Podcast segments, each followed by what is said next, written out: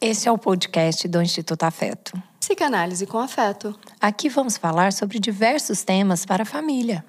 Já parou para pensar que a psicanálise ela está em vários detalhes do nosso dia a dia? Como podemos usá-la para melhorar a qualidade das nossas relações, dos nossos vínculos? Eu, Georgia. Eu, Laura. Nós, Instituto Afeto. Conversaremos com você semanalmente sobre temas variados como maternidade, parentalidade, gestar, parir, criar os filhos, sobre vínculos e relações. Olha que coisa fantástica poder ter o Instituto Afeto na sua casa. Vem com a gente, vem escutar o que a gente tem para dizer.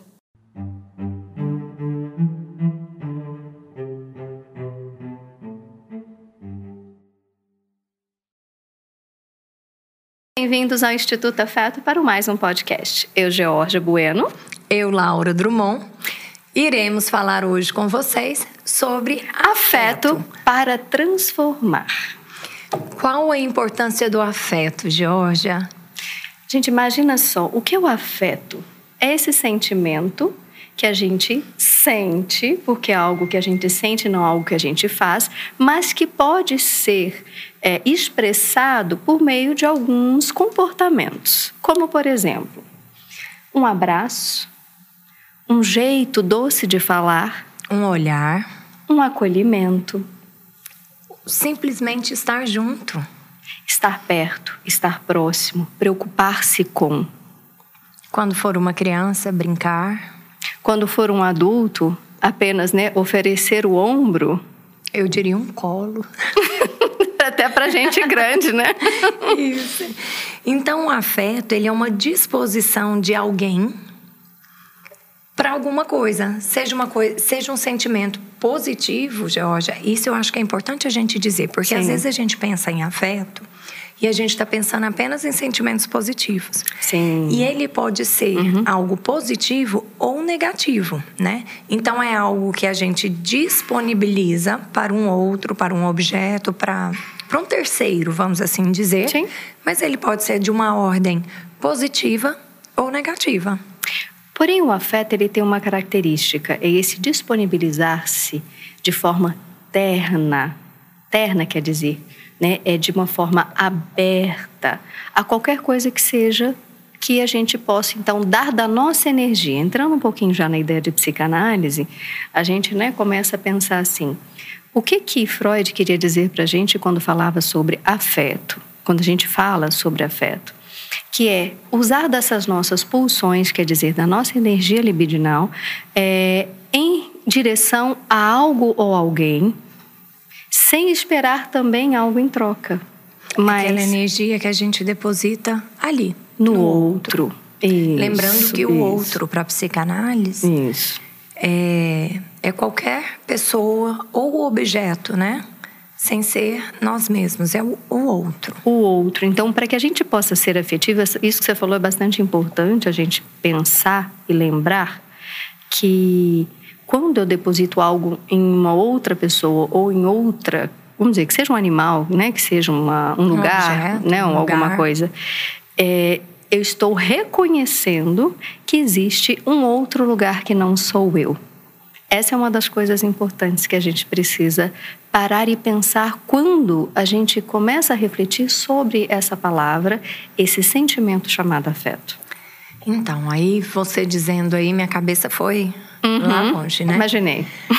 E, e, eu fico pensando aqui, porque tem vários vieses que a gente pode falar sobre hum. o, o afeto. Uhum e contextualizar uhum. e trabalhar a importância dele. Não é à toa, gente, que o Instituto Afeto tem esse nome, exatamente por causa da importância do afeto no desenvolvimento do ser humano. Sim. É através é, do afeto que é possível demonstrar algumas emoções e algum sentimento, fazer toda essa construção das emoções, dos sentimentos. Na verdade, você tem uma falinha tão perfeitinha sobre isso, Jorge. Pois é, eu tô aqui esperando. Vai nela aí, pra gente poder Sim. entender uhum. de que forma ali, ainda no começo, é porque na verdade o que eu quero dizer é, tanto faz a fase da vida. Sim. É porque como a gente tem um olhar preventivo, a gente olha muito lá para o começo da vida, Sim. a gente consegue contextualizar o afeto de forma importante ali no começo.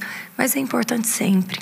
Sempre para manutenção, eu acredito até, eu vou dizer assim, da nossa saúde mental.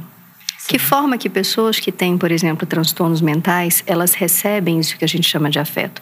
E aí eu vou falar uma coisa especial que era justamente o que você queria que eu falasse, né? Isso aqui era só para a gente refletir, mais tarde a gente retoma essa história das, dos transtornos mentais né, e o afeto. É, o afeto, ele é o mensageiro do amor. Já pensou nisso? Vocês já Bonito. pensaram nisso? é o mensageiro do amor. É aquele que vai fazer essa intersecção, a ligação entre aquilo que existe dentro de mim e aquilo que existe fora de mim. Ter essa, essa, esse discernimento, igual nós estávamos dizendo agora mesmo, é ter a capacidade de enxergar que existe algo para além de eu mesmo e aprender a colocar a minha energia. A gente sabe, voltando lá nos transtornos mentais, não tem como não falar disso. A gente sabe que uma pessoa deprimida, ela não está disponível para depositar a sua energia em outrem, Sim. vamos dizer assim, em outra pessoa, em outro lugar, em outra coisa que seja. Nem nela mesma, né, Georgia? Ela justamente ela coloca essa energia dentro de uma caixinha, a gente chama assim, né, dentro de um buraco, dentro de um lugar e não dispõe dessa energia, né, para colocá-la no mundo. Por isso a gente diz que o indivíduo está deprimido. Por isso que ele Sim. se sente deprimido, não só triste, né? Já no sentido mesmo de transtorno mental. Então, se eu penso que eu estou impossibilitado de oferecer o amor que eu tenho dentro de mim, como é que eu vivo sem amor? Por isso que não tem idade, não é só na construção e na formação do si, mas é mais do que isso. Você concorda? Sim, concordo. E, e é importante a gente fazer esse gancho do afeto como é, é, esse sentimento pelo outrem, não só. Porque, assim, é um mensageiro do amor, que é o que a gente está acostumado a trabalhar, que é o afeto de forma positiva. Sim, sim. E temos também os afetos de formas negativas, né? Que é, é Você fala ser, né, um mensageiro, ser um intermediário daquilo que eu sinto, mas de uma forma destrutiva sim. também. Isso, eu estava atrás Eu pensei- palavras. pois é, eu- destrutivo, né?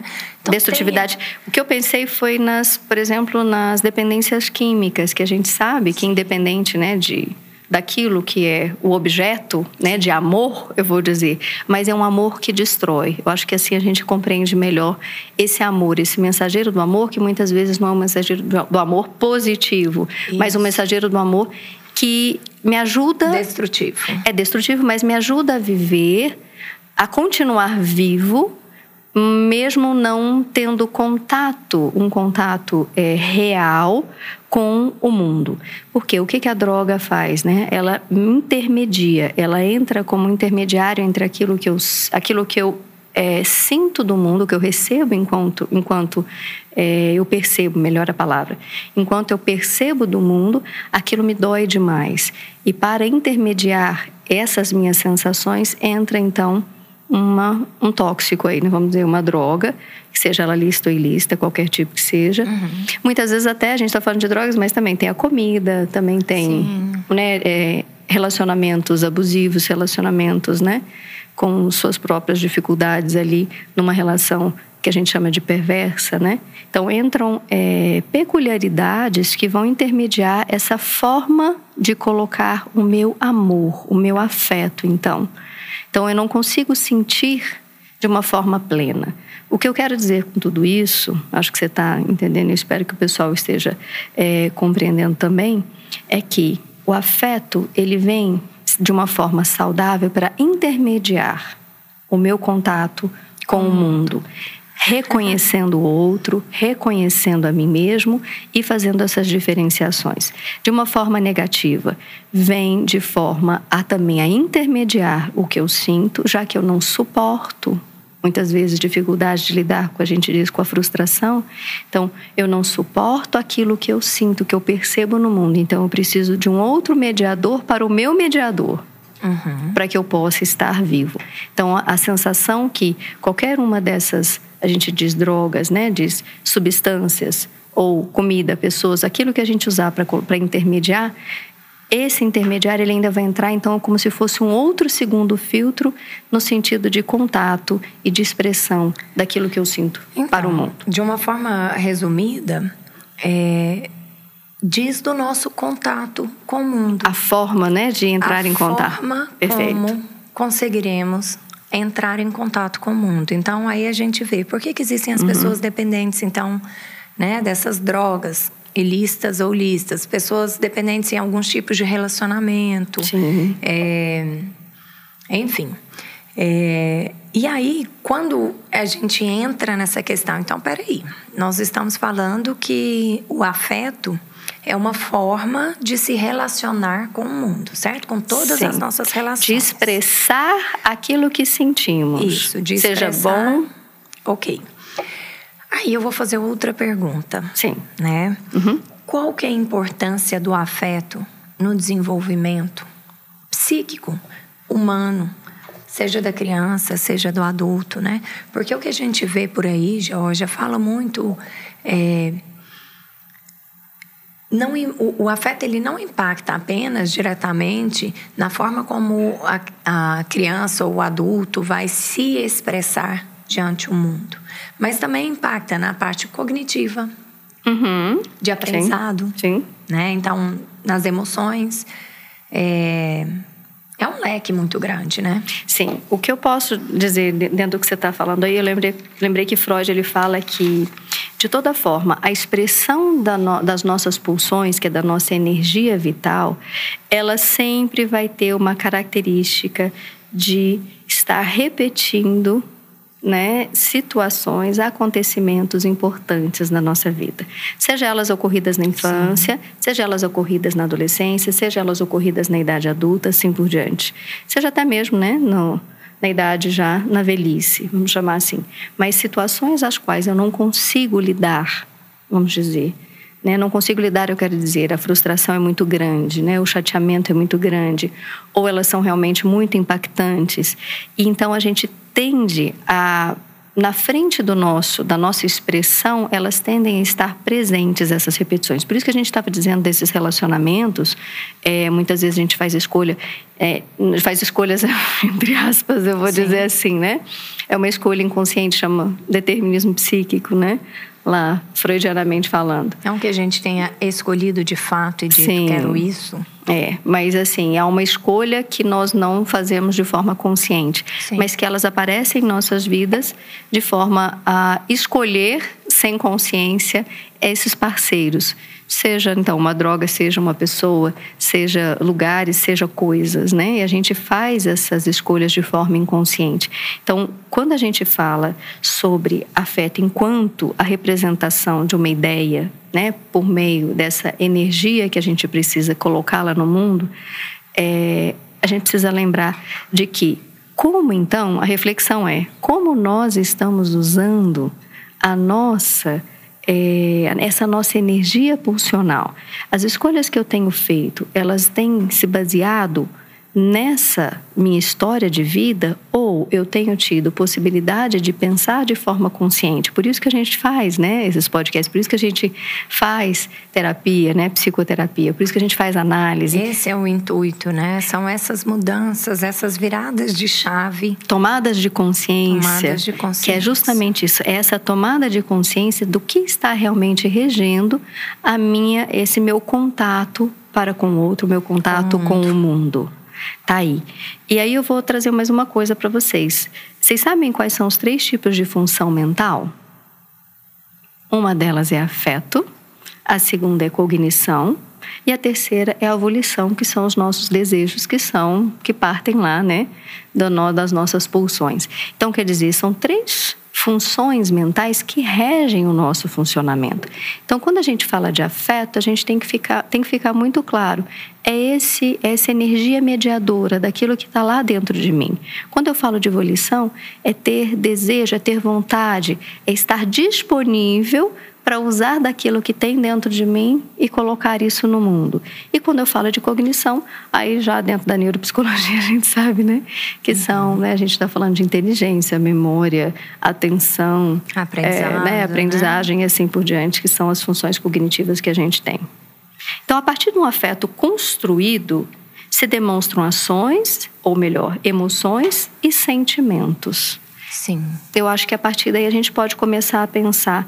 Então, o que, que são essas emoções? Lembra de eu falar? Eu falo muito isso. As emoções, o corpo, o nosso corpo fala das nossas emoções. O que, que são então? É a expressão afetiva do nosso corpo. O que são os sentimentos? São as expressões afetivas da nossa própria mente, mente.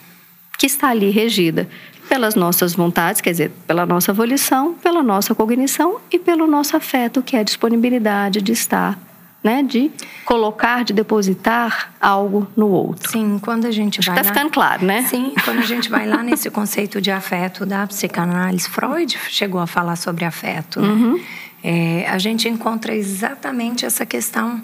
dessa ligação do afeto com as emoções, com os sentimentos, né? É, Quer caminhar mais alguma coisa por esse lado? Quer ir lá naquelas primeiras relações, falar dessa importância do afeto lá? Ó, oh, eu vou falar, acho que uma coisa hoje mais interessante, porque acho que as pessoas que nos escutam são grandes. Não vou falar só de mãe e bebê, porque a gente já falou bastante e vai continuar falando sobre isso. Mas eu gostaria de dizer assim: vocês sabem o que são as paixões? Hum. Ah. Vamos lá para as paixões. é um estado afetivo. Então, olha só, tem a ver com a afetividade nessa tal de paixão. Só que é um estado afetivo muito intenso. Então, novamente, recapitulando como professor. o que é afeto? É essa energia a qual nós depositamos no outro, no mundo. Então, você imagina você num estado de disponibilidade de energia intensa para depositar numa outra pessoa. Isso é estar apaixonado. E como dizemos, tem muita gente que diz assim: quando eu estou apaixonado, eu não enxergo o outro, apenas deposito do meu. E aí que está o pega, né? Que é a diferença. Não é que eu enxerga, não. Se eu estou dirigindo, né, afeto, eu considero que eu sou uma pessoa e o outro é uma outra pessoa. Uhum. Porém, o que, que eu estou depositando? Algo do outro ou algo meu? Suas próprias expectativas, provavelmente. Então, aí que está a diferença. Porque eu vou estar sempre dirigindo de forma, né, numa paixão intensa, atenção, disponibilidade, disposição, de estar, de ficar. Né? Então, quando a gente fala palavras que nos lembram afeto, inclinação, predileção, apego, amizade, ternura, são palavras que sempre incitam esse lugar, né, de estar ali disponível para o outro. Entregue. Entregue. É, bom, a gente está aqui falando então dessa, desse mostrar os nossos comportamentos afetivos quando estamos apaixonadas. E aí eu digo que a gente pode demonstrar esse esse afeto também a outras pessoas que não que não enquadram nesse nesse quesito apaixonadas, mas pessoas que a gente se relaciona. Por isso que eu falei também amizade, ternura, né? Apego no sentido bom, do vincular-se com. E aí então a gente volta agora lá na relação mãe-bebê, né? Nesses laços que a gente chama laços afetivos. Uhum. Olha como a gente tem um momento ali, né? Quando o nosso bebê nasce, igual você falou, Laura, a questão da gente colocar as nossas expectativas. Então, a gente deposita ali, naquela relação nossa com o nosso bebê, a gente deposita afeto. E é um afeto, às vezes, apaixonado. Porque a gente dá de todo o nosso tempo, a gente dá de toda a nossa atenção, a gente dá tudo aquilo que a gente tem. E muitas vezes, Jorge, uma das dificuldades que a gente encontra é esse encontro do bebê que ele realmente é para essa disponibilidade que a gente disponibiliza, né? Sim. É, para essa relação. E aí, de repente, peraí, a gente precisa começar a enxergar quem que é aquele bebê que chegou.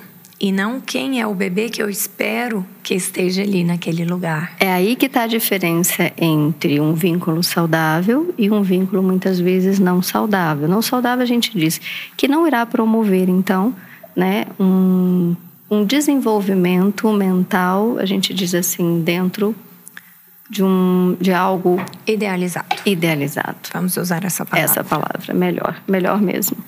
É... Então, Jorge, eu trouxe uns dados aqui que eu acho super interessantes uhum. sobre. Nós temos algumas universidades, como Harvard e Yale, que fazem pesquisas. Eles aprofundam muito nas pesquisas em relação à questão do afeto, né? uhum. de como que o afeto ele pode alterar no funcionamento das áreas cerebrais associadas aos, ao processamento das emoções, né? Então, hoje existem inúmeras pesquisas que falam sobre essa importância, o quanto é importante ter é, essa afetividade. Mostra, inclusive, assim, pesquisas a, a é, como que diz, Georgia, quando é a longo prazo, pesquisas longitudinais. Longitudinais, isso. As isso. pesquisas longitu, longitudinais isso. mostrando é, o quanto aquelas primeiras relações, ali as crianças que tiveram esse afeto positivo nas primeiras relações, o quanto elas se tornam crianças mais seguras, seguras. mais é, autônomas, mais felizes, criativas. Isso. E aí não tem como né, não lembrar do John Bowlby. Exatamente. não tem como. Quando você fala isso, a gente já lembra da teoria do apego, né?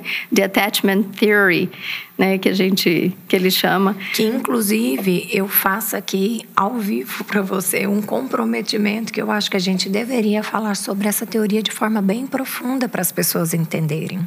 Eu acho que seria interessante se a gente fizesse não só um podcast, mas fizesse uma, uma aulinha, colocasse isso lá, né, no nosso no Instituto Afeto, lá no nosso Instagram, para as pessoas poderem acompanhar. A gente vai fazer um, um vídeo, tá, sobre isso. Porque a, a teoria do apego, ela baseia todas as nossas relações. E é importante que a gente tenha essa tomada de consciência de que tipo Sim. de relação, de que tipo de apego Sim. que a gente desenvolve com o mundo com cada uma das pessoas as quais a gente convive. Que aí está a grande sacada é justamente essa. Lembrar que as nossas relações, as vinculações, elas são feitas de forma dual. Então, é a minha relação com você, a sua comigo. Existe uma diferença entre daqui para aí, de lá para cá. Existe, né? Então, claro, daqui para aí vem de mim das minhas vivências, da minha realidade Isso. para com o outro. E de lá para cá, Isso. vem da realidade do outro. Perpassa por cada história, né? Que tá justamente aquilo que a gente vem falando até agora, que são as expectativas, Laura. Eu, eu acredito que muito do que a gente também acolhe no consultório muito é porque as pessoas falam né, sobre os seus relacionamentos, as suas relações. Já vou falar sobre a teoria do John Bowlby daqui um pouquinho. Sei que todo mundo ficou esperando que eu começar a falar, foi para outro lado, mas, né? É, mas, assim, a gente recebe muito isso, essa, ao reclamar sobre os relacionamentos, as relações, né? Que não tá bom na Mas o que, que não tá bom na relação? Quando ela não tá boa é porque as minhas expectativas não estão sendo supridas, independente do tipo de relação estabelecida entre né, um casal ou entre duas pessoas numa amizade, né, entre a minha, é, o meu contato ou o meu relacionamento com a minha própria vida né? Então, é muito igual a gente estava brincando aqui, então tudo depende muito da minha expectativa em relação a você e da sua em relação a mim, para que essa amizade ela possa ter continuidade. Só que isso tudo foi construído, que é o que a gente está dizendo, né?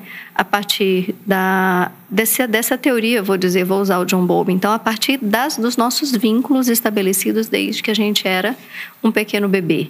Então, as expectativas de nossa mamãe, as expectativas de nosso papai, expectativas das pessoas que estiveram ali presentes. A gente fala mamãe e papai, mas, novamente, eu quero deixar claro que é, são as pessoas as quais estavam ali presentes nesse momento, oferecendo à mente Fizeram. delas isso, fizeram, fizeram parte. esse papel da, da configuração é, da figura materna, figura paterna e rede. Isso, e de rede de apoio na construção desse ser humano, desse novo ser humano. Então, lembrando disso, né, o vínculo é, John Bowlby ele fala então de quatro tipos de vínculo. Vou falar então. o primeiro, né, esse vínculo seguro. Então, por exemplo, se há uma separação, se há morte, né, vamos dizer, se há situações de é, ruptura de ruptura, tá? Vincular de uma para uma criança que teve uma boa construção até mais ou menos 6, 7 anos, essa criança, se ela teve então um vínculo seguro, por exemplo, com a mãe, com o pai ou com uma, alguma dessas pessoas, né, que estão ali no no contexto dela. Mas se ela conseguiu então estabelecer bons vínculos seguros, com essa idade, se ela tem uma perda, ela vai continuar super bem. Uhum. Ela consegue, né, ser um ser humano de sucesso, ela consegue ter boas relações interpessoais, ela consegue desenvolver relacionamentos duradouros, Sim. né? Então ela vai ter essa capacidade. Uma criança que, por exemplo, ela teve uma perda antes desse tempo de 6, 7 anos, mas é, porque ainda não houve essa construção desse vínculo seguro ainda de uma forma muito segura, ela se torna uma criança de vinculação, ele diz assim, ambivalente. Uhum.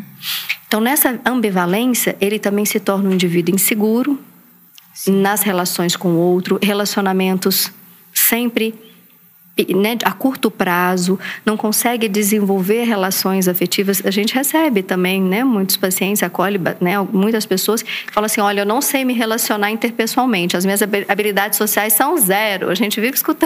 Assim. Aquela dificuldade de, de se entregar numa relação, né? Isso. Não é só numa relação afetiva, é numa relação, são relações Interpessoais. Interpessoais. De uma sim. forma geral. Num trabalho, com um amigo, com sim, amiga, né? Sim. Porque ficou ambivalente. Porque assim, eu até me relaciono, tá? Mas sempre com o pé atrás. A gente fica sempre nessa relação, né? Sem construir algo a longo prazo. Com dificuldades de estabelecer também até vínculos, vamos dizer, empregatícios, a gente pode, sim. né? Com mudanças aí. Agora tem um outro tipo de vínculo. Se mais ainda essas perdas, esses, né, esses acontecimentos foram de forma mais intensas, né? Anteriormente, né, anteriores ainda a isso, essas idades que eu estou dizendo, então 6, 7, então vamos dizer 3, 4, né, para trás, a gente tem também um tipo de vínculo chamado vínculo evitativo. Então são pessoas que evitam contato social, vão ser indivíduos inseguros também nas relações, não conseguem estabelecer relacionamentos nem por percebe curto período. Percebe o mundo como perigoso, perigoso. hostil difícil, agressivo, né? agressivo. Tá vendo como vocês conseguem ir olhando para dentro, né, de, de uhum. vocês mesmos e das pessoas que as quais estão aí próximas a vocês, e vocês conseguem é, identificar né, essas dificuldades ou essas facilidades. E se você for lá atrás e observar os tipos de vínculos, os vínculos estabelecidos dessa pessoa com esses, essas pessoas importantes na vida delas. Antes né? isso. Antes dos sete anos vocês vão perceber que realmente existe essa correlação que o John Bowlby traz para gente. E existe um último tipo de vínculo que por exemplo muito cedo antes ali de um ano e pouquinho né antes dos dois anos até mesmo antes de um ano de idade essa perda também desse vínculo Há também situações que acontecem, né, de perdas muito drásticas, elas vão acarretar então indivíduos muito inseguros, explosivos, que a gente vê em transtornos mentais bem claros aí, Sim.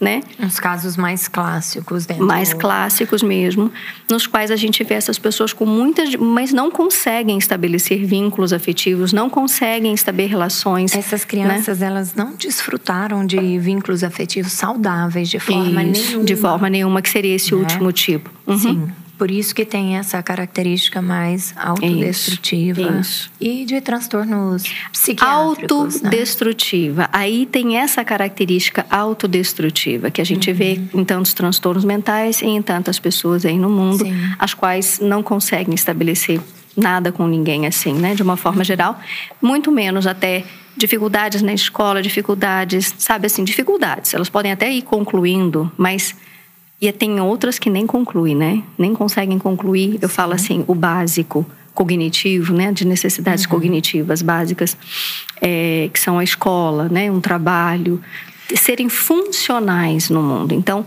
essa, essa... eu acho que é a grande palavra, né? De ser funcional. Ser funcional. É porque a forma Isso. de reagir com relação ao mundo, ela realmente varia muito, né? Sim. De cada um, da estrutura de personalidade e tudo, mas o de conseguir ser funcional é, a grande questão. chave da questão, é a grande, né? Chave. Jorge, você sabe que lá atrás, antes da gente entrar nessa questão do John Bowlby, me veio.